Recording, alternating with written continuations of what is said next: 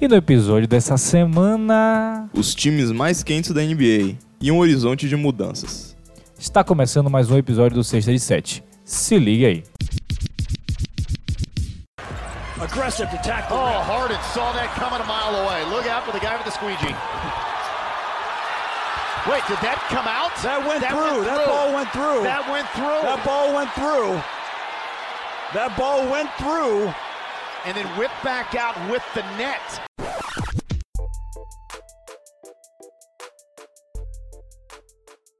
Saudações, caros ouvintes, sejam bem-vindos a mais um episódio do Sexta de Sete. E essa semana o nosso episódio de número 38, isso mesmo, pessoal, 38. E como é de tradição aqui no podcast, a gente abre o episódio da semana chamando os jogadores que utilizaram a camisa 38 na liga. Bom, durante a minha pesquisa para o episódio dessa semana, eu descobri que apenas nove jogadores usaram a camisa 38 na liga e nenhum deles é relevante. Então eu escolhi o cara. eu escolhi o cara que mais jogou. O nome dele é Vitor Kriapa. Ele é de Kiev e ele jogou durante quatro temporadas. E durante suas quatro temporadas ele jogou 143 jogos, com 4,5 pontos de média, 3,4 rebotes e uma assistência de média. Então é nessa homenagem a Vitor Chiaprava, que jogou com a camisa 38. Então é isso aí, pessoal. Mais uma vez, sexta de sete aqui para falar mais uma vez da semana, mais uma semana da NBA. Meu nome é João Vitor e comigo aqui, você sabe, você conhece ele, ele tá sempre aqui, Arthur Rios. Aqui é o Arthur e hoje a gente vai falar de tanta coisa Pois é. e vai concentrar tudo em vários em, em blocos. Bloquinhos? Não sei. Vamos ver aí. Vamos ver como é que vai sair aí. Mas o nome desse podcast tem que ser alguma coisa parecida com o que foi do No Dunks. The Phantom Dunk. É sensacional. Sim. Você que é fã de Star Wars aí, da Ameaça Fantasma. Você entendeu? Do- dos mesmos criadores veio, É, né? Pois é. Então é isso aí, pessoal. A sua rotina, a nossa rotina, os recadinhos você já sabe quais são. As nossas redes sociais é arroba sexta de sete, tanto no Instagram quanto no Twitter. Também temos o nosso site, o sexta-de-sete.wordpress.com e o nosso e-mail, sexta-de-sete.gmail.com. Se você está ouvindo a gente tanto no Apple Podcasts, no Spotify ou em qualquer uma das 11 plataformas que estamos disponíveis, inclusive o YouTube, deixa aquele like, 5 estrelas, se inscreve para receber ou os vídeos ou os podcasts no feed, que fica muito mais fácil para você e para a gente. E vamos nessa que você ajuda bastante a gente. Então vamos lá, vamos começar o primeiro bloco desse podcast. A gente vai ter uma divisão. Hoje a gente vai falar sobre a semana da NBA e também sobre uma notícia que aconteceu na NBA de que talvez tenham mudanças para acontecer nas próximas temporadas. Então a gente vai abordar esses dois assuntos essa semana. Já sabe a rotina, pega aquele suquinho, aquela cerveja, se você for um pouquinho mais hardcore, uma pipoquinha, senta aí vamos nessa.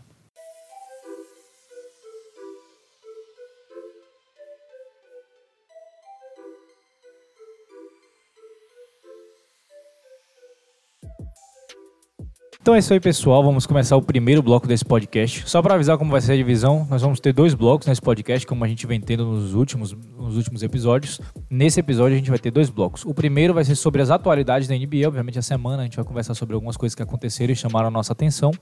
E no segundo bloco, o segundo bloco vai ser somente dedicado à mudança de calendário que pode acontecer na NBA implicações, se a gente acha legal, o que, é que a gente acha e tudo mais. Então, só para vocês ficarem sabendo aí, você que está ouvindo o podcast, que nesse primeiro vai ser o que aconteceu na semana e depois vai ser implicações e o que, o que pode acontecer no calendário da NBA. Então é isso aí, vamos nessa. E aí, Arthur, quer, quer começar por que assunto? Eu quero começar por um evento que se passou essa semana. Finalmente aconteceu. Timofey Mozgov não faz mais parte da NBA. Eu não fiquei sabendo dessa, não. Ah, o Magic cortou Mozgov. Pagou? É, mais ou menos. É uma, é uma exceção que vai dar um hit lá em 21. Ok. 2021. É, é complicado. É bem. É bem nerd. E eu não li tudo. Mas ele vai jogar em Moscou agora. Adeus, Mosgov. Muito obrigado Pelo seu por serviço. segurar o cap do Lakers, né? Durante esses anos. E durante um ano ou dois. Depois ter que. Enfim. Foi ele e Luol Deng, né? Você tem que agradecer também. É. Pois é. Enfim, é só. Mas de volta- Meu rant aqui. De volta para casa, Mother Russia. Mother Rush. De volta para Mother Russia. Isso aí. Bom, Bom, agora a gente tem que falar um pouquinho sobre o futuro de Mosgov, né? O que é que ele aguarda. Espero que ele faça um... Obviamente eu não É, ligo. eu, eu, eu realmente não sei. Não, é, eu não, não tô assistindo Eurobasket, então. Nem tá rolando, na verdade, ainda. Então, Não, eles são ao contrário, né? é, então, Ok. Vamos lá. só isso mesmo. Vamos falar do que interessa. E aí? Jazz. É, vamos começar sobre o, o- Vamos falar. Por que, que a gente vai falar sobre o Jazz? Por quê? A gente vai começar falando sobre o Jazz porque o Jazz tomou uma surra atrás de outra nesse, nesse, ne- nesse fim de semana. Foram três derrotas seguidas e as três derrotas não foram pequenas. Começou com Toronto num jogo que eles nem começaram no primeiro quarto. Continuou com Filadélfia num jogo que eles quase encostam, mas não foi tão bom assim. E terminou com o Lakers num jogo que teve algumas, algumas coisas peculiares nesse jogo aí que a gente vai discutir Vai, também. vai, vamos lá.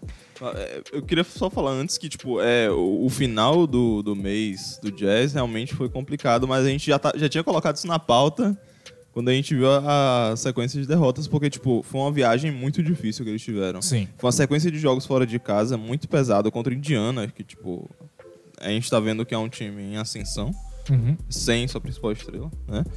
E bom, e a gente foi perdoando o Jazz, só caiu, o Jazz voltou pra casa, né? Sequência de jogos em casa, tudo em back to back, mas ainda assim jogos difíceis contra adversários capazes, mas a não tiveram Não. capacidade alguma de reagir. E Isso que é assustador. Isso, e vamos falar só por que que o Jazz. Não é porque ele perdeu que ele tá chamando a atenção, é como ele perdeu e a situação em que o Jazz estava nessa temporada. Porque o Jazz ele vem com a expectativa de ser um time para brigar por título desde a temporada passada. E agora que eles finalmente conseguiram dois caras para poder criar a bola fora Mike Conley, seja Bogdanovich, ou seja, ou fora Mike Conley, não, fora Donovan Mitchell, ou seja Bogdanovich ou Mike Conley, ou então até talvez Joe Ingles. Então o pessoal esperava que o Jazz fosse ter um salto. Eu, inclusive, na nossa preview, se não me engano, coloquei eles como altos para estar sim, na sim. Conferência Oeste. Ah, é um dos times com maior potencial.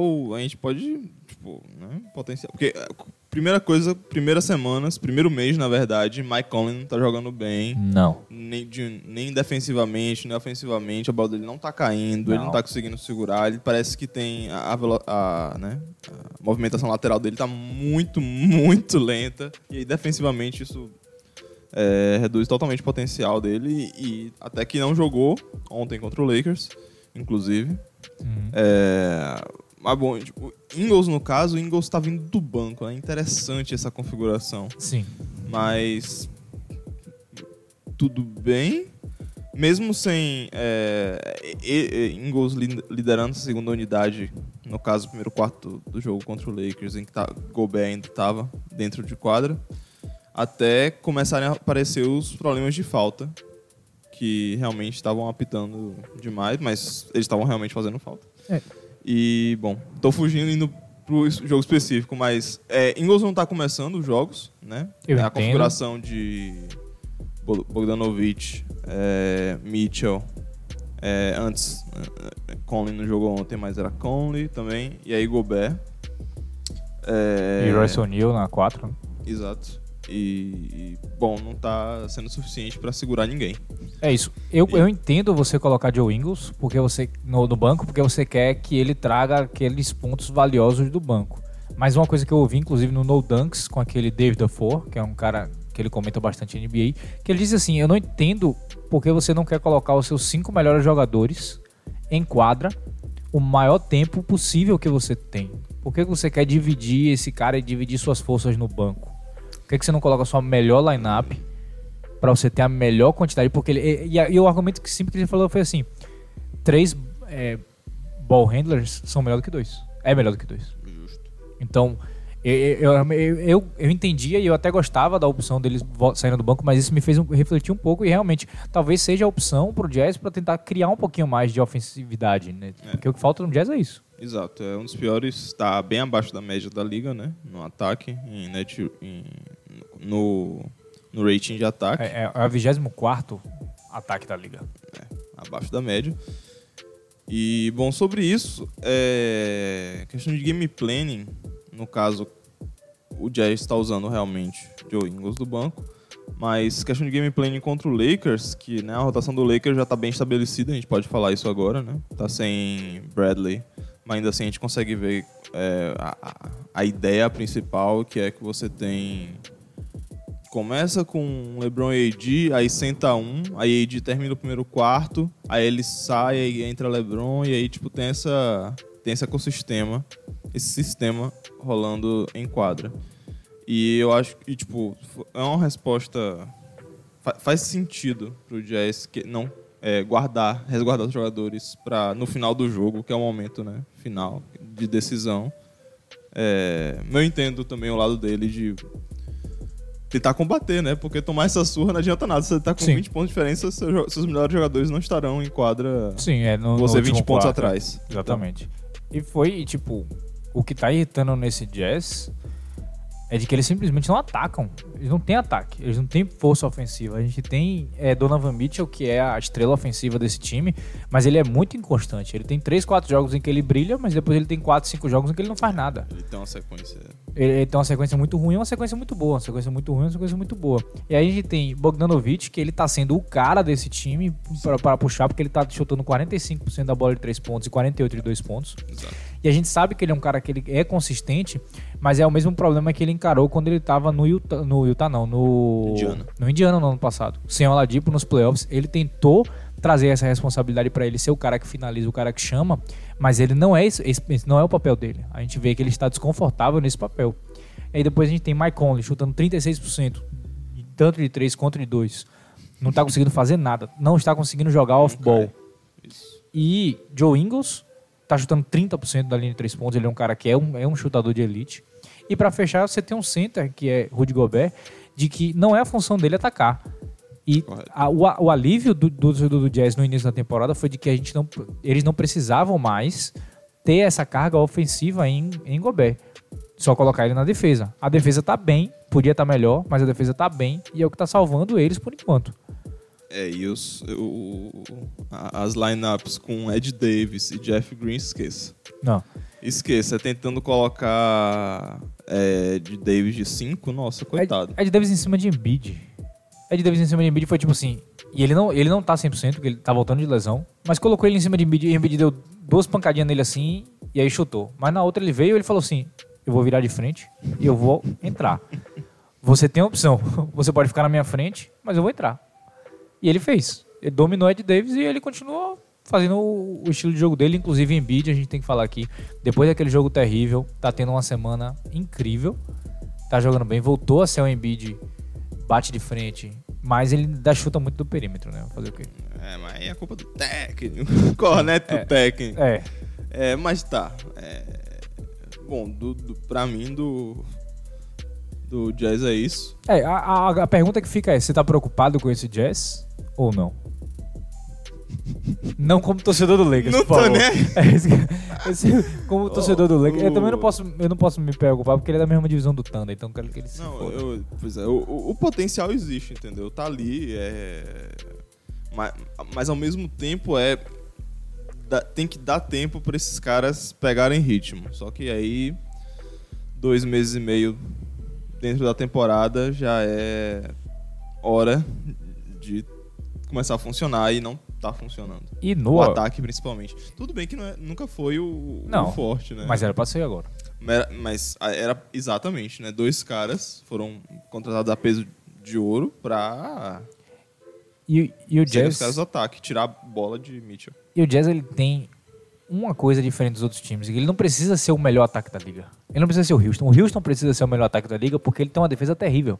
Então ele tem que colocar 160 pontos por jogo. O Harden tem que fazer 60 e fazer mágica. Sim.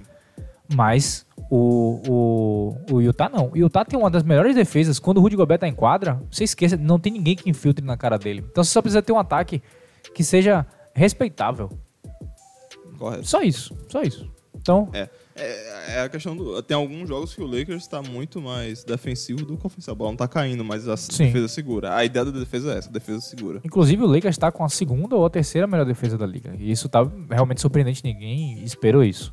Bom, passando do Jazz. Ah, só pra falar. Eu falei duas coisas peculiares nesse jogo, né? Vamos falar. Uma delas foi Quantas LeBron. Não, aconteceram muitas coisas, na verdade, né? Foram. Eu, eu consigo pensar em três aqui de cara fala. de LeBron. A primeira é. A primeira eu não sei se muita gente viu, mas foi LeBron ah, saiu do aquecimento e ele ia entrar no jogo, ele tava dançando e aí ele tirou a roupa de aquecimento dele e normalmente você joga pra um empregado do seu time. Uma Correto. pessoa que está. Que é o tipo o cara que vai pegar todos os uniformes. Ele jogou pra um, um jogador do Jazz. Ele simplesmente tirou a camisa e jogou no, no- no jogador do Jazz. O jogador do Jazz pegou, não sabia o que fazer, ele largou no chão e LeBron entrou em quadra. Até aí tudo bem. Mais ou menos. Mas... É, na segunda, LeBron James cruzando a, a, a meia quadra, batendo bola. Driblando normal. Pensou em passar a bola. Se você joga basquete, você já passou por essa situação. Pensou em passar a bola, mas viu que ia dar ruim e aí você dá aquela conduzida por debaixo da bola. É o bom e velho. Não sei. Eu vou- vou, não vou. Definição. Isso, Eu vou, não vou. Pronto. Ele ia, não foi, segurou embaixo da bola, decidiu, aí quando ele trouxe, ele fez um movimento que caracteriza a carregada, ou aqui como a gente chama, conduzida. Só que ele é LeBron James, né? Não vou marcar O isso. juiz olhou assim e falou: Segue, o jogo. e a última coisa que tava com o LeBron James foi no final, acho que foi Dwight Howard deu uma enterrada, alguma coisa assim. E LeBron James já estava de meias, ele um não estava de mais de Kuzma. tênis. Foi um toco de Kuzma? LeBron James, ele basicamente entrou dentro da quadra de meias e roupa de aquecimento e começou a dançar e pular e mais uma vez o juiz olhou pra ele, segue o jogo. É, pois é. Enfim, por que ele tava de meia? Porque ele assinou o sapatinho com o jogo rolando. A basqueteira, no caso. Sapatinho é foda. Sapatinho, Sap- sapatinho Sapa- 46, 47. cara. E os Lebrons são pesados. Você já pegou no Lebron? Desgraça. Não vai ele. será- Eu nunca peguei. É, o... Nunca peguei no LeBron. Não, opa, né? É, no Lebron. Eu sei, eu sei que deve ser. Ele assinou, o- é, autografou no caso, e deu pra duas crianças. Ah, aí, ó. Então, Bonito. Isso é pra você ver o quão competitivo tava o jogo. Exatamente. e, com o jogo rolando. E. E aí, e aí ele, né? Aí comemorou e tal. Com, enfim, era pra ser técnico. Aquilo ali é falta técnica em qualquer competição. Sim. Né, 100%. Do, do planeta Terra. 100%. E. Bom. Teve, em outro momento, depois desse, da invasão de quadra, ele fez um moonwalk. Literalmente um moonwalk. Ué, fala sério, não tem como não fazer. Também de meia naquela quadra ali é quase um pecado você não tentar. Eu não sei. Fala sério, E aquela aí, quadra de tá. taco ali. Pronto, a gente já falou o que aconteceu, né? O Sim. factual. Vamos agora pra opinião, Certo, vamos ok? Sobre esse atentado de LeBron aí, sobre esse caso. lá. Ok. A andada é culpa do juiz. Sim. Sim. É culpa dele, de LeBron, mas é culpa mais do juiz que não, marcou. É, vamos falar. A culpa dele ter andado é dele, mas a culpa de não ter a marcação nunca vai ser do LeBron. É do juiz. O juiz decidiu não marcar porque é impossível que o juiz não tenha visto. Total. É, inclusive, a gente vê o que acontece quando o, jogador faz uma coisa certa e o juiz, o juiz interpreta errado. E, enfim, a gente vai falar Sim. daqui a pouco de James Harden. Sim, 100%. É, e, e como a falta do streetwise prejudica o seu time. Sim. Mas LeBron, muito safo, e o juiz Eu não, quer se prejudicar. Quer... Não, não mexeu o músculo da expressão facial. Exatamente. e aí, enfim, vamos lá. Vamos lá. É desrespeitoso? Você achou desrespeitoso a parte do entrar na quadra, tirar a basqueteira, assinar e dar pra... com o jogo rolando? Você achou desrespeitoso? Ah, Que a, a torcida do Jazz tava maluca. Ó, vamos falar. É desrespeitoso? É, mas o Jazz merecia respeito? Não. Sim- simples, simples. O. o eu- eu- obviamente eu tava assistindo o jogo com, a, com o pessoal do Lakers, que eu gosto. Eu tô cada vez mais. Agora que o Lakers tá jogando bem, eu amo os caras. Sim, sim, sim. O Stu, eu amo o Stu, comentando o jogo. E. Mas depois eu vi no Twitter. Os a- o anunciadores. anal- os anunciadores, isso, né? Traduzindo do, do Jazz, estavam putos. Muito putos. Passaram o jogo indignado. Eu não, eu não é, assisto com o na, Jazz. na hora do. Tem alguns narradores que são um lixo. O do Jazz, o do Celtics isso. eu não, não consigo. O do Celtics é terrível. O do Pelicans é chatinho. Ah, não, eu assisti gosto. muito jogo do Pelicans já Ah, e meio que. Eu gosto do Pelicans. Porque, tipo, quando tem uma ponte aérea, uma jogada bonita, assim, é, contra o Lakers, o na- os narradores do Lakers falam, puta que pariu, só que sem xingar. Sim. Porque, enfim, sabe? Porque basquete é legal, enfim. E o seu time é bom também, e tem essa desculpinha. Mas, Enfim, Uhum. o- os narradores do, do Jazz é, foram um termômetro da reação na internet dos torcedores do Jazz, Sim. que foi indignação completa com o caso. A verdade é que eu quero que o torcedor do Jazz se foda. Você que é torcedor do Jazz é brasileiro, você tá perdoado, mas o americano é muito chato, velho. Ah, Bom, é isso? é, não, e aí eu venho te perguntar aqui agora. Vá. Qual foi o momento mais desrespeitoso que você já viu numa quadra de basquete? Putz, você me pegou de surpresa aí agora, hein? Então, essa pergunta veio na minha cabeça Hum. porque eh, eu vi muita gente comentando no Twitter e aí uma que me chamou a atenção foi do Ob, o World Wild, Wild Sim. Ob, falando que, tipo, foi desrespeitoso. É desrespeitoso você tirar o sua, a sua basqueteira e, e dar pra crianças no meio do jogo? Talvez, mas nada supera. Ele é torcedor do Knicks, só pra contextualizar.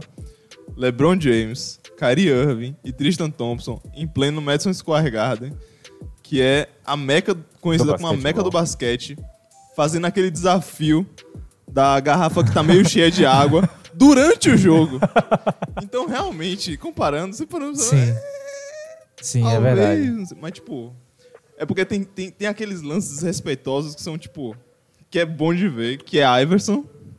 Pisando em Tailu. Não, não pisando. É, passando por cima de Tailu. O que rolou essa semana, olha. Ah, eu vi o que você fez aí. É, é, é, não vamos falar logo aqui. O. Blake, Blake Griffin Blake Griffin. teve tretinha, né? Tava, Oh, o jogo tava pegado. Vamos defender, né? Blake Griffin passou por cima Calma, de. que jogo foi, né? Pistons É. contra Bucks. Isso. Blake Griffin passou por cima de Antetokounmpo. Se você, se você não. Você consegue encontrar na internet fácil, o ouvinte que não, não sabe do que a gente tá falando, só bota Blake Griffin passou por cima de Antetokounmpo. Mas a, a grande questão é, pra mim, não foi desrespeitoso de Blake Griffin. Não foi. Hum. Iverson não. Iverson você vê, ele tipo, ele dá uma subida assim, ele quer enfatizar que ele tá passando por cima de Tailu. Blake Griffin não, Blake Griffin ele só andou. E aí quem tomou as dores, na verdade, foi Middleton. É, total. Agora, eu trago uma passagem por cima que foi desrespeitosa, foi Mário Rezonha em cima de Antetokounmpo Sim, no ano passado, treta. que ele deu uma enterrada. Treta. E aí ele passou por cima de Antetokounmpo depois. Só que a Antetokounmpo virou uma besta naquele jogo depois. Não, eu, eu olhei esse lance de Giannis de todos os ângulos. Ele vê. Pr- Primeiro que Griffin dá um empurrãozinho assim, dá uma. Sim. Giannis tá praticamente de quatro. Blake Griffin dá uma, uma empurradinha assim e Giannis cai, né? Tá, tá desequilibrado. Aí quando ele cai de bunda, vira, cai virando, aí olha pra cima e tá Blake Griffin. Enfim, a cara que ele faz, é- ele dá aquela respirada assim É isso. e. O que eu achei estranho foi que, foi que o Antetokounmpo não levantou correndo pra brigar. Foi por isso que eu não achei tão desrespeitoso. É porque é o Pistons, né? Eles iam ganhar de É qualquer isso, jeito. o jogo já tava tipo 87 a 40, então não, não tem muita coisa. E aí, esse do Rezone é desrespeitoso, mas, por exemplo, quando você falou o lance mais desrespeitoso, eu fiquei pensando no que aconteceu agora na, na pré-temporada do Knicks, que Marcos Morris pegou e deu uma bolada na cabeça de Chris Dunn. Entendeu? É basquete de rua É, alto nível, tá ligado? É tipo, pois é, aquilo é boa. desrespeito. Você chegar, tá com aqui uma bola no post, dá uma bolada na cabeça do cara também. Deixa eu pensar o que, que tem mais. Eu, eu- eu devo lembrar ao longo do. Não, é, tem, do podcast. tem muitos momentos respeitosos, mas é, é, pra mim a gente falou os, os que eu lembrei, assim. Sim, mas sim. Fica, na minha cabeça. E, A gente, é por exemplo, aquela, aquela enterrada aí. ah, Vamos falar de enterrada também pode ser desrespeitoso. Aquela enterrada de Vince Carter em cima de um gringo qualquer, que ele quase. que ele passa por cima do gringo completamente, jogando pelo é time dos porque Estados Unidos. enterrada, a enterrada em si eu não considero ser desrespeitoso. É isso, porque né? se for considerar, coloque aí o ouvinte, Sean Kemp. No, no, no YouTube, que você vai ver a enterrada, se enterrada ser desrespeitosa, é aquilo ali. Que o maluco prende, né? No, no- prende a bola no bíceps praticamente, enterra. E o maluco que pulou pra defender, ele se estabaca no chão. Sim. Quando ele se estabaca no chão, o Shao aponta com ele com os dois dedos assim, sabe? tipo, ah, te peguei, filha da puta. Tem outra desrespeitosa também que é a de cheque. Que cheque Ah, enterra. é- essa Ele aí. puxa no, no garrafão, dá uma rolada no cara, e aí quando ele desce, ele empurra o cara e sai correndo, tá ligado? Não, tipo, ele empurra levantando os braços. Essa aí, essa aí eu não acho respeitosa, não. Essa aí é, é coitado do cara, Sim. mas eu não acho respeitoso. Não, pô, o cheque empurrou o cara, tipo, me solta, tá ligado? Se o cara pega aquele na bunda, derruba o cara, o cara bate a cabeça no chão. E lá. tem um momento auto desrespeitoso que é Harden, puto, que joga a bola na própria cara. Então a gente tá percebendo que o. o- é, as- ou marcou e é muito velho, Sim. morre de respeito. Ou é muito recente. Ou é muito recente e é por isso que a gente tá falando. Eu fiquei com isso na cabeça agora. Eu acho que eu vou fazer uma compilação depois. Vou fazer uma compilação Tá depois. Bom, vamos continuar em. Vamos falar, a gente aproveitar que a gente tá falando do Lakers. Vamos continuar falando do Lakers. O Lakers tá empatado com o Bucks agora. São os dois melhores times da liga com um recorde de 19-3. Isso mesmo, só perderam Correto. três partidas ao longo de 22. Vamos lembrar que quando a gente chega em 20, a gente chega em na, naquela marca que o pessoal gosta de falar bastante, que é um quarto da temporada. Então, em um quarto da temporada, a gente já tem os dois melhores times da liga, são o Bucks e o Lakers. E vem muita gente falando aí na esfera da NBA, no multiverso da NBA, de que os dois times estão com calendários muito fáceis. E por isso que eles estão com recordes tão bons e talvez eles estivessem com recordes piores caso eles estivessem com recordes mais ou com, com calendários mais difíceis. O que, é que você a- acha? a- não. Além do que eu acho, primeiro factual, né? O, Sim. O, o- o Lakers teve até dois jogos atrás o calendário mais fácil da NBA, considerando o número de, contando o número de vitórias. Uhum. Então, tipo, era o calendário de fato mais fácil, né? Sim. E aí o Lakers pegou em sequência Nuggets e. Toronto. Não, Nuggets e. E o que a gente viu ontem com o Jazz. Ah, tá. É... Eu tô falando, considerando. Ah, pensei o Toronto falar- é um time bom que eles pegavam. O Ah, Mavericks sim. é um time médio que eles pegaram, Sim, jogaram sim. duas vezes, por exemplo. Mas que. Mas que ainda assim, no final das contas, o, o time que teve a vida mais fácil nas primeiras, no primeiro mês e meio da NBA foi o Lakers. E o negócio é que o mês de dezembro vai ser o mês mais difícil projetando as vitórias. Hum. Né? A gente não sabe se vai ser o mais difícil ou não, mas projetando as vitórias até anteontem, né? Pô, Eu não sei como é que tá hoje. Começaram bem, né? Ganharam um jogo. É, ok, 100%. É, é, enfim, mas, mas é um mês muito difícil, vão perder jogos. E eu gostei da mentalidade do time, que, é, que eles chegaram pro jogo do Nuggets falando que com a mentalidade de não vamos perder jogos seguidos, né? Boa. Times campeões não, não- dificilmente perdem jogos seguidos. E que outra coisa que eu queria falar já meio que falei que a rotação do Lakers está estabelecida. Não importa, quando o Bradley voltar, o time do Lakers é esse. Não tem muito o que trocar, não tem pra onde correr. Fiquei eu acho. feliz com isso. Então é isso aí que tem. Se machucar alguém, fudeu. Eu tava, eu tava pensando de que eles iam fazer um, um movimento pra trazer Igodala o mais rápido possível. Não, não Mas eles realmente mostraram de que, tipo, é essa rotação aí tá bem interessante. Ninguém esperava que Dwight Howard fosse jogar do jeito que tá jogando. Até bola de três o cara tá metendo. Colocou a sétima bola de três da carreira dele. Não. Vamos falar aqui que o momento mais respeitoso do jogo de ontem Foi. foi Dwight Howard. metendo uma bola de três. Então, é. Cê- então, cê- sei lá, você tá, pagou o jogo contra o Lakers, que está em Salt Lake City, é tipo. É, é o jogo mais caro do ano, provavelmente. O cara que pagou. Que, que não pagou a carteirinha, que ele tá indo lá porque ele pagou alguém, né? É o jogo mais caro, Provavelmente. provavelmente, né? E, e o cara tá lá, ele tá tendo que assistir o time dele apanhar. Depois assiste Depois- LeBron. Apanhar depois de ter apanhado e apanhado mais ainda. Ele Exatamente. apanhou duas vezes seguidas antes de chegar lá. É, pois é. E aí ver no final do jogo Dwight Howard metendo a bola de três pontos. Se você não levanta sua bunda e vai pra casa, você é um guerreiro. você merece uma estátua na arena do Jazz. Ah, tá. A gente, tava, a gente voltou pro desrespeito, né? Ok. Esse, o nome desse podcast é Desrespeito. É, tá, mas é, sobre o Lakers. Sim. Uh, KCP regular. É isso. Tá todo mundo regular. Menos- Den- Den- Oi. Kuzma. Ah, não, é, é isso que tá. é todo aquele ponto de que o Ku- Kuzma, na verdade, é isso aí, né, gente? Ok, é, ok. é a, é a mesma história que, tipo, é, é, é o- É é o que é o que Frank é o que Vogel falou no é, a gente falou isso há dois podcasts atrás, Foi. que ele falou que, tipo, a gente não pode ficar, né, vangloriando porque teve um jogo bom. Tem que ser constante. É mais importante pra gente ser constante do que ter um jogo muito bom. For muito bom, ajuda a gente, ótimo, excelente. Mas é muito mais importante você entregar o máximo todo o jogo. 100%. Ah, além disso, Rondo ainda tá com 40% da bola de 3 pontos. What? É, Tá- isso está é- acontecendo. Eu estou esperando regredir. Ele começou a temporada um pouco depois de todo mundo, né? Tem menos, Uhum. menos jogos. É, 10 jogos a menos, no caso, eu acho, mais ou menos. Começou 2 de 2 da linha de 3 pontos. Exatamente, né? Incendiando aquele jogo. É, só confirmando, ele está com 50% Tá melhor do que você na pensava, bola de né? 3 pontos. Ok. É inacreditável. E tá chutando 2,8 bolas por jogo, jogou 12 jogos. Ele tá chutando um número ok. Uhum. E.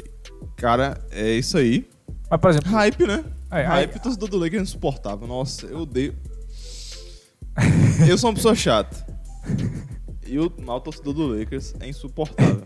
Nossa. Não, a minha pergunta é: você concorda com as pessoas de que o calendário inflou esse recorde dos Lakers? Ou você acha que. Você concorda para mim? A minha opinião é de que eles estão fazendo exatamente o que eles deveriam fazer: Correto.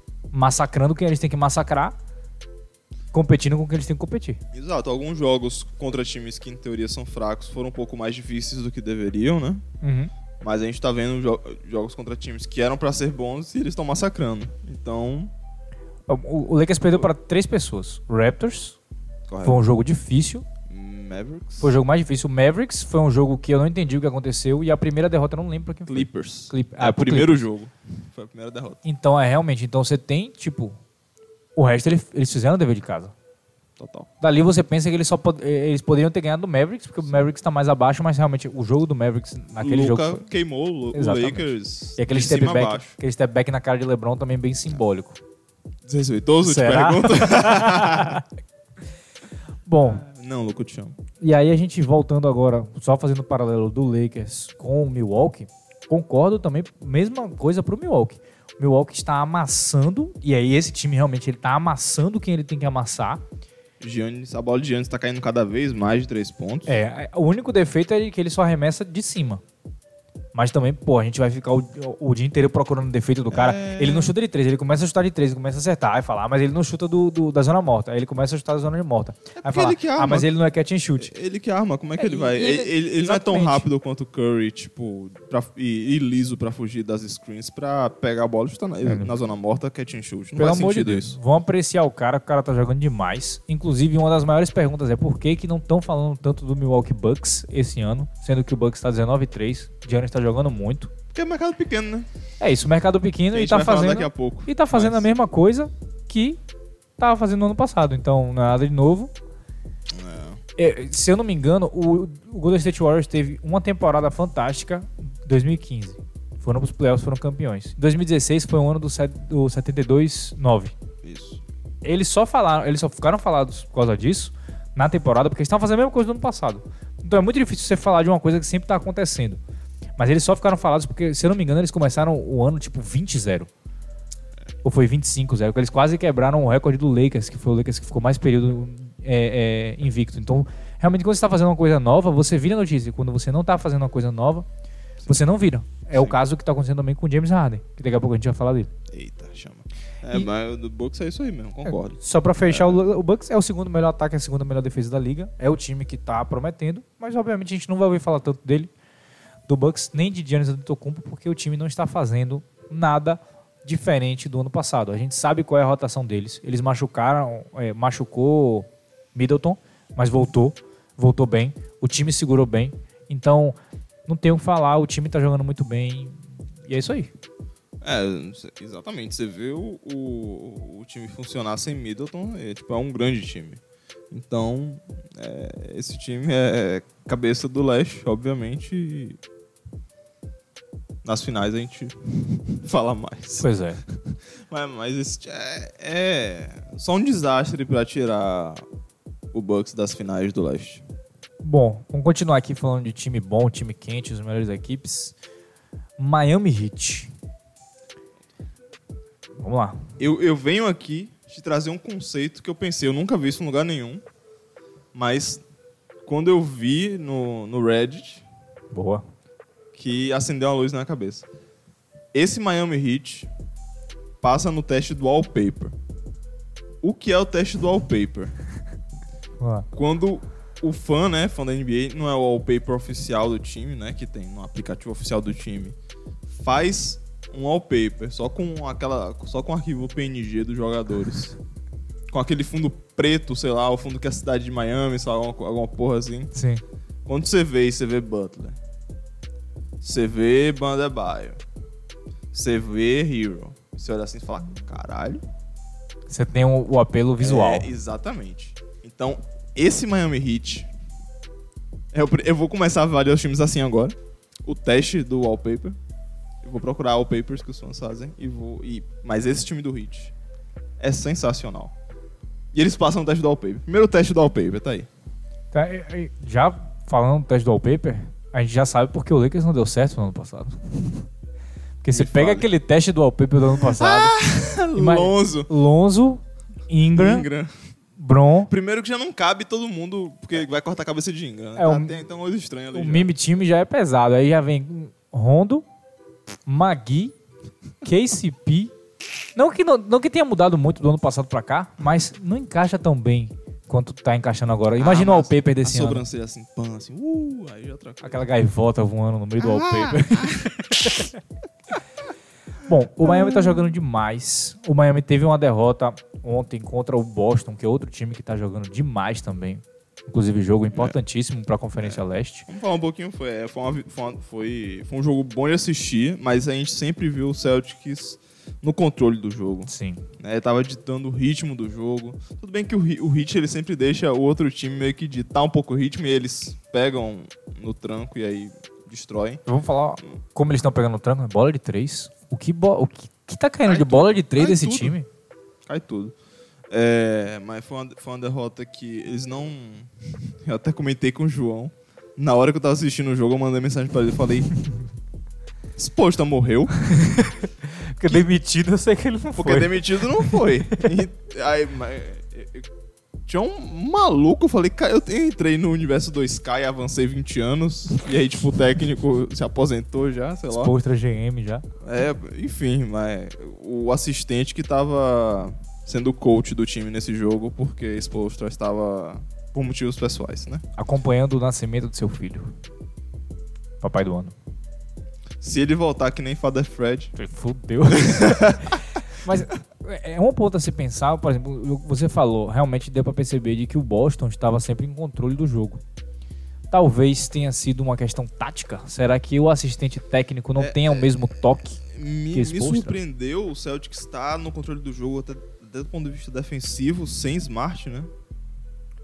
É verdade isso. Eu não tinha É. parado pra pensar.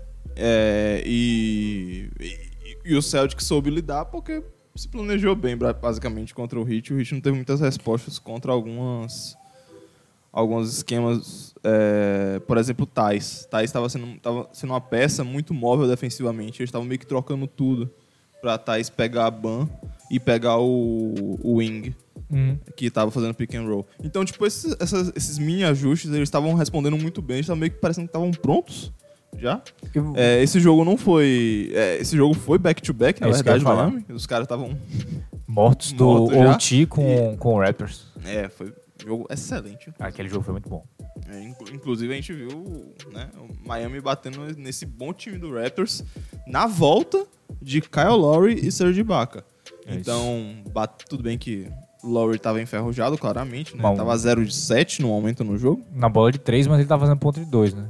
Ah, sim. E um senhor garçom, porque, porra. É, ele passa a bola, né? E defende bem também, filho Sim. da puta. E Ma- Ma- Miami ganhou muito bem, né? Fora de casa. E. Mas contra o, o, o Celtics. realmente faltou perna, provavelmente. E.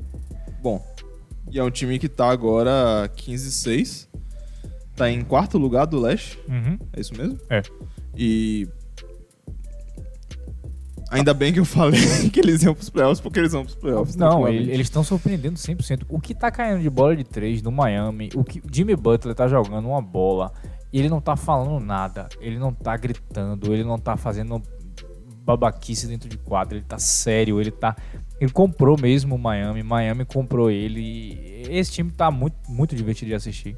É o terceiro time da liga em, preste atenção. Acerto de três pontos. Ó, tá fantástico. Não, contra o Raptors, era tipo, toda vez que o Raptors en- en- encostava, eles vinham lá e botavam duas bolas de três seguidas, seja com Heroes, seja com Nan, seja com Olini, que tava botando bola também. Então, você tem um time que tá jogando muito bem. E Dion Waiters talvez volte. Porque eles querem se livrar dele, obviamente. Eles, o único jeito de É. se livrar vai ter que ser botado em quadra. Ele pediu desculpa. Ele não dedurou ninguém. Ele tem o respeito da galera.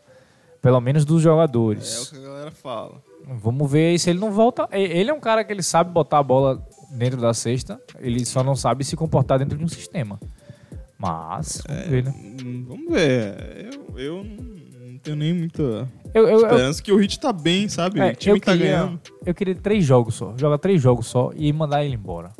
Você tá sensível por causa da redenção de Carmelo e aí você tá Sim, querendo exatamente. dar uma chance pra todo mundo. Não é todo mundo que merece uma chance, não. Você vai dar uma chance pra Mosgov, você não vai dar uma chance pra Mosgov. Então, E vamos corta logo esse maluco. Aliás, não tem como cortar, né? Puta É que isso. pariu. Você tem que botar ele na vitrine pra poder trocar. E o contrato dele é trocável. Aí vamos só falar uma coisa aqui, uma coisa que eu li no Twitter, eu não sei se é verdade, mas Gosto dessas coisas. provavelmente é, de que esse é o período mais longo que uma temporada da NBA não teve nenhuma troca. E eu tô tentando lembrar se teve algum período que foi tão longo que Eu- não teve troca. Eu tô tão assustado que eu não- tô tentando lembrar se não teve nenhuma troca mesmo agora. Não teve nenhuma troca. Nenhuma. Não. Nem, tipo, o Carmelo Zé Ninguém veio assinado. Que eu saiba, não. Que eu saiba, não. Rapaz. E é o, é, o, é o período que eu estou chamando de a calmaria antes da tempestade. Então, Você acha que vai vir um... quando vier, vai vir tudo. Será? Por exemplo, o desespero bateu, a água bateu na bunda do Portland, eles foram buscar, Carmelo. Que deu certo pra caralho. Sim, mas pra, Eu avisei. pra alguém bater um desesperozinho aí e chegar de repente um Kevin Love, um lugar diferente, um Blake Griffin, salvar ele de Pistons, do Pistons. Tô cantando essa pedra. Troquem esse cara, que eu tô falando desde o primeiro episódio que eu quero ele trocado. Blake Griffin não quer sair do Pistons. Eu não sei, tipo, a, a linguagem corporal toda é tipo... Eu não sei o que se passa na cabeça do sujeito. Mas ele, ele- lendo a entrevista no The Athletic, ele não quer sair. Ah, então é. Eu não sei o que que conta. Mas é claro que ele é uma coisa e o time é outra. Então, Sim. Se o, que se o time apertar, se o Pistons apertar o botão vermelho, vai embora Drummond e... É, e vamos falar, se eu fosse o Pistons, eu já tinha, já tinha trocado o Drummond já, porque é o último ano dele, ele não vai ficar. Muito difícil que ele fique. Aí você paga, né? É, não, eu estou disposto É a um pagar, maior- mas é eu um- acho que ele não fica. Ah, tá. É um dos maiores. Ele vai se aposentar com um dos maiores reboteiros da história da NBA. Não, 100%, 100%. Todo jogo 20 rebotes, 17, 15, enfim. Bom, vamos aproveitar que você puxou a redenção. Só pra falar, no último bloco a gente vai falar sobre Carmelo. Carmelo puxa mais dois outros caras e uma história interessante dessa temporada. Carmelo Anthony, depois de ser duvidado, aposentado pelas críticas, é, quase mandado pra China, ele persistiu, ele ficou treinando todos os dias no estilo Kaepernick que deu certo Eita. conseguiu sua oportunidade da NBA e duas semanas depois de sua contratação ele se consagra jogador da semana da Conferência Oeste. Isso mesmo, você me ouviu.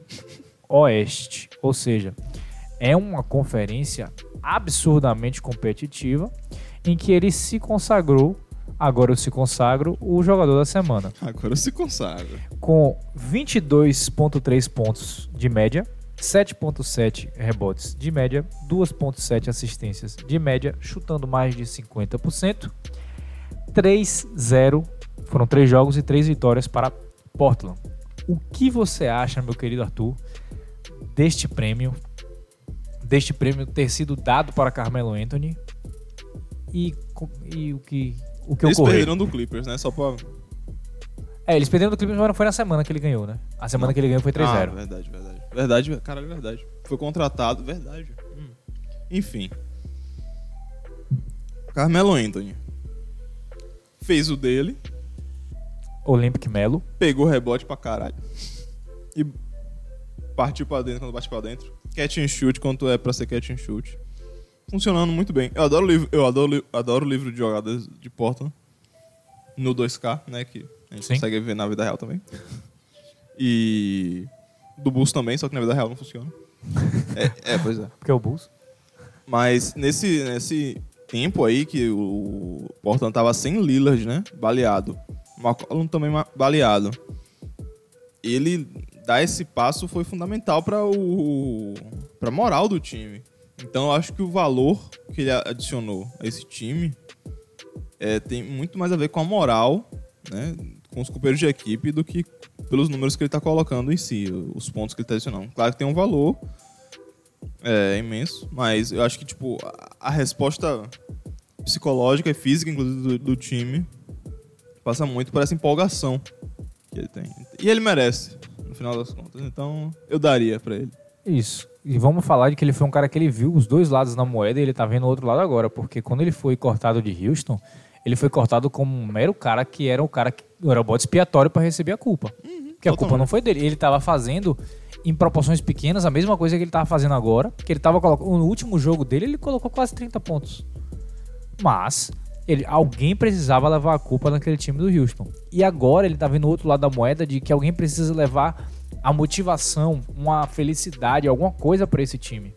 Ele apareceu, fez isso. Ele finalmente tá sendo o Carmelo Anthony que todo mundo falou que ele deveria ser. Ele tá chutando de três, ele tá bulinando dentro que ele tem que é, botar para baixo. Ele tá pegando o rebote, ele é uma máquina debaixo do garrafão, porque ele é mais forte do que um 3 e ele é mais rápido do que um 4. Exato. E ele E aí- tá fazendo o que ele tem que fazer, o que todo mundo tá falando. E, e ele tá feliz. Sim. Ele tá empolgante. E se você ouvinte não acredita em mim quando eu falo que a moral do time melhorou, observe Ração Whiteside na defesa no jogo de, de ontem. É. Então, faz totalmente a diferença pro time você ter um cara empolgante. Melhor, vamos falar da defesa de dois jogos atrás. Você viu quantos tocos ele terminou?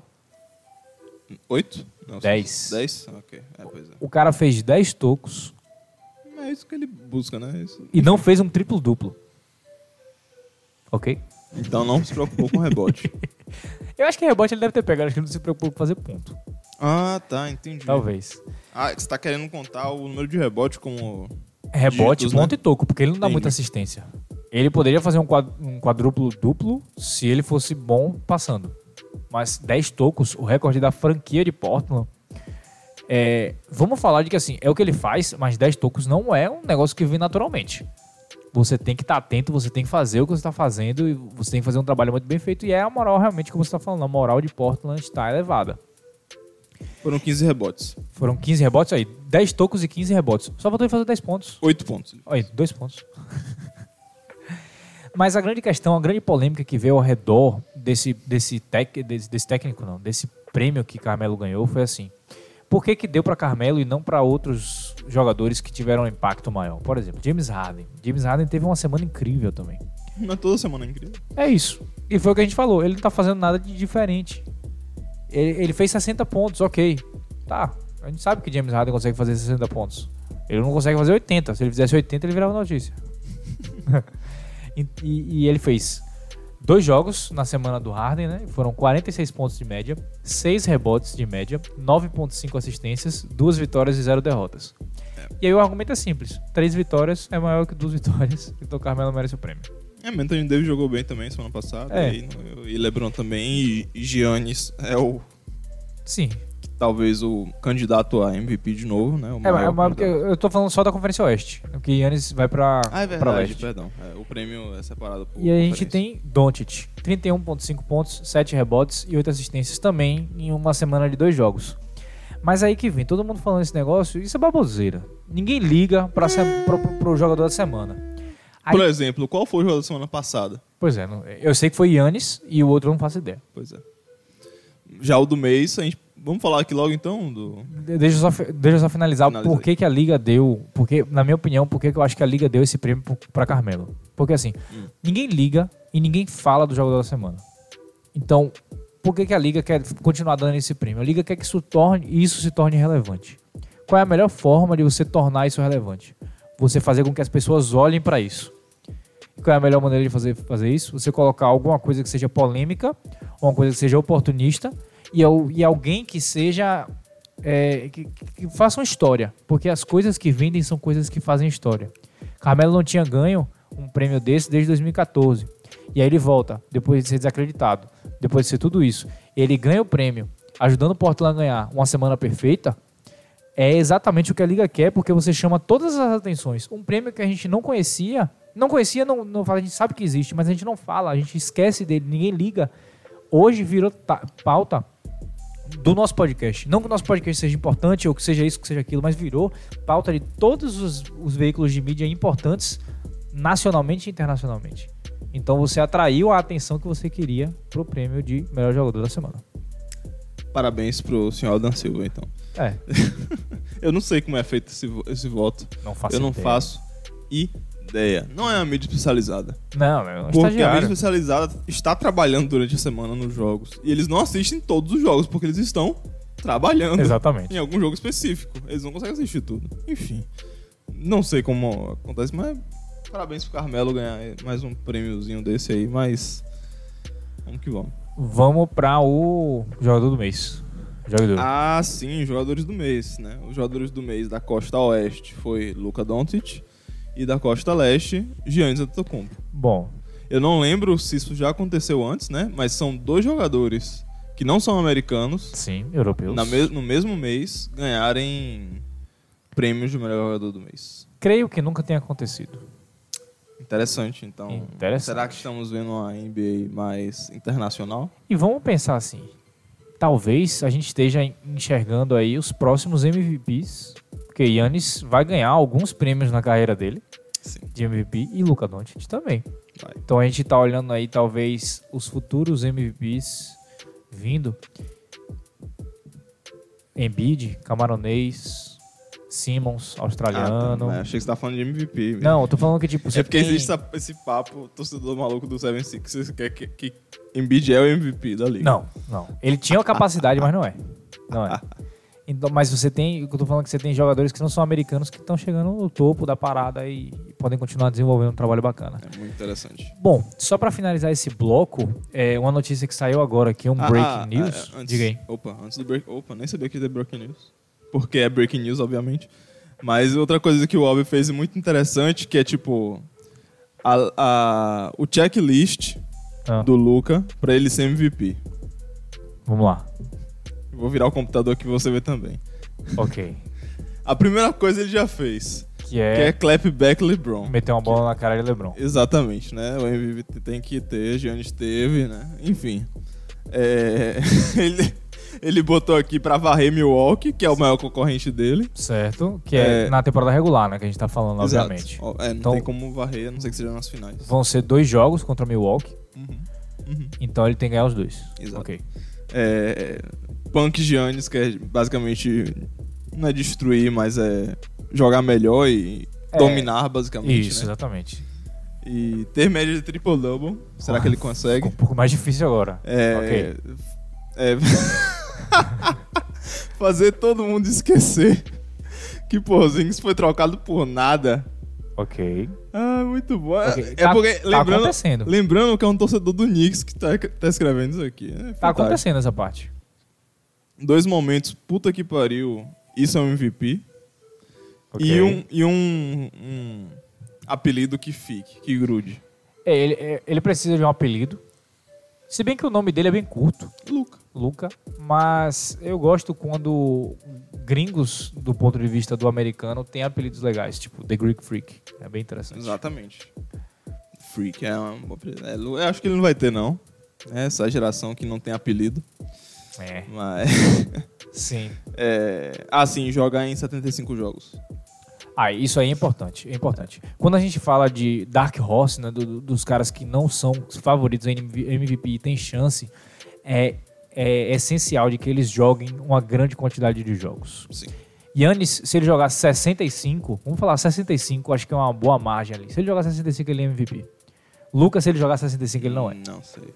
Não sei nenhum dos dois. Entendeu? Porque se Lebron, se Lebron, por exemplo, jogar mais do que os dois, É, não, eu mas. acho que vai inclinar um pouco mais. Não, mas o que eu tô falando é que, tipo assim, o corte pra Luca é muito mais pesado do que pra Yannis. Ah, sim, claro. Entendeu? E é, é, É, toda- mais novo. Fala, É. ah, esse cara vai ganhar. E é toda a questão também pelo que a gente tá falando de, quando a gente fala de Kawhi. Kawhi não é MVP porque ele não joga muitos jogos. No ano passado, ele, ele sentou em 22 ou 24 jogos. Então você tem um cara que jogou 50, 50 e poucos jogos. É. 58, por aí. É. Bom, vamos lá. Duas Breaking breaking, news. news para poder fechar o, o, o bloco. Primeiro bloco.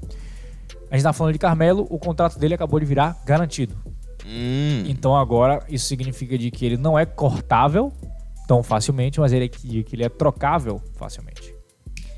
Não de que ele vai ser trocado, não que ele vai ser Não vai, cortado, mas é interessante de saber de que ele conquistou, reconquistou o seu espaço na NBA.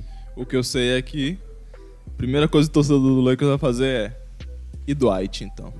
Porque Pois Dwight é. a mesma pegada. Dwight fica em janeiro, se eu não me engano. É. Que Janeiro. aí vira garantido. Vira garantido em janeiro. Então provavelmente vai deixar, vai continuar com Sim, essa. 100%. 100%. Em vez de pagar logo. É, não, não. se você tem a oportunidade de não pagar logo, Não pague logo. não pague logo. Bom, e a segunda breaking news é de uma coisa bem interessante que aconteceu nessa, nessa, nessa semana, que foi a famosa bola de Harden. Para você que não viu, por favor, pesquise na internet, que é uma bola de Harden de que eles estavam jogando contra o contra quem foi? Era Houston e o outro time que ganhou, chamado Spurs. Isso, Houston Spurs. Eu tive Estavam que jogando acessar o Jogando contra o Deus não destruiu. Eu Spurs. só lembrei porque Deus não destruiu. Faltando 7 menos. minutos e 50, James Harden pegou uma bola em transição e enterrou com uma certa raiva na cesta. Fúria. Em questão, o Houston estava ganhando de uns 108 a, 60 a 80, eu acho, eram uns 20 pontos de diferença por aí.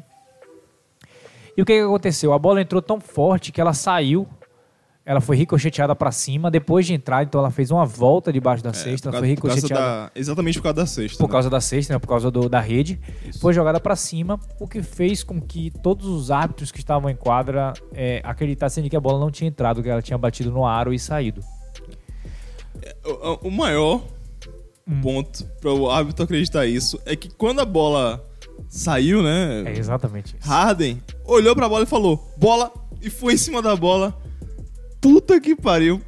Por quê? É, é aquela questão, se ele ficasse De boa, de boa, comemorasse. talvez não tivesse isso, mas também tem aquele negócio, né?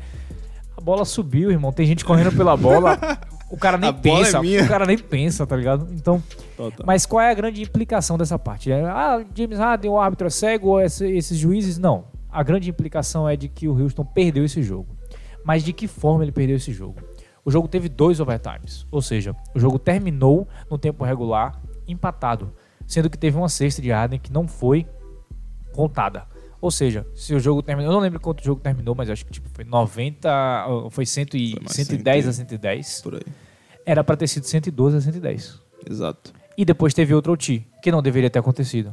E depois, nesse OT, foi Dois OTs. 135 a 133. Que eles perderam por dois pontos que não foram contados de Harden no efeito borboleta que aconteceu aí. É, pois é.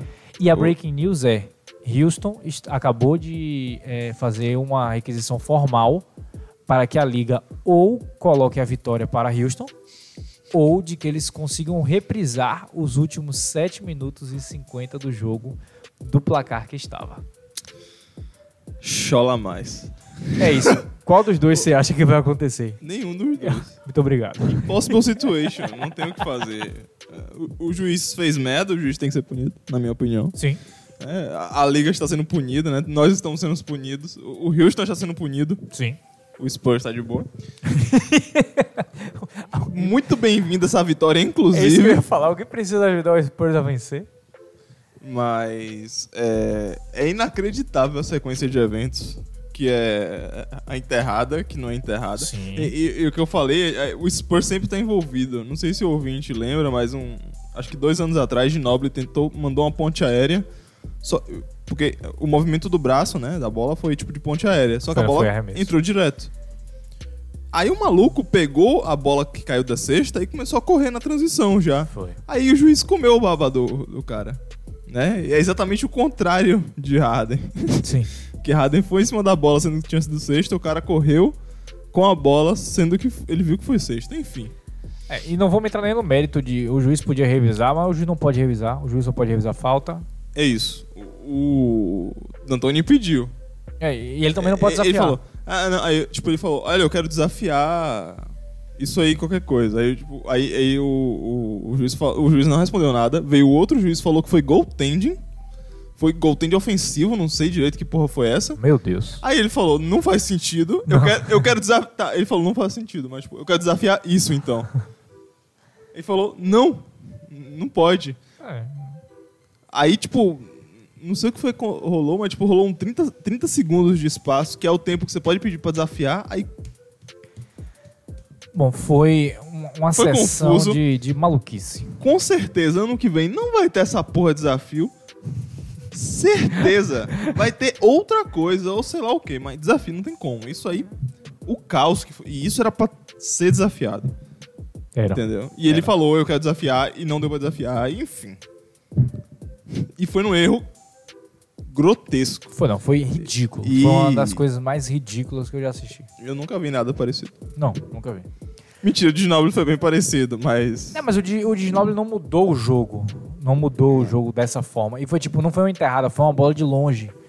E foi tipo assim, e, e a coisa que Tem mais. desculpa. Não, mas é porque a coisa que mais assusta é porque, tipo assim, tava todo mundo dentro do garrafão. Então, você tem muita coisa pra olhar. Harden não, só tinha ele, a bola e a cesta. Então, o trabalho dos três filhos da puta que estão dentro de quadra é olhar o desgraçado enterrar. E nenhum conseguiu fazer isso. Mas ok.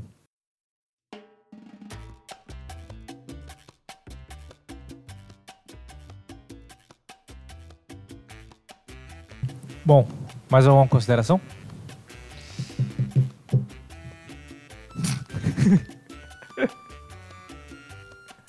The Dunk Gate Ok.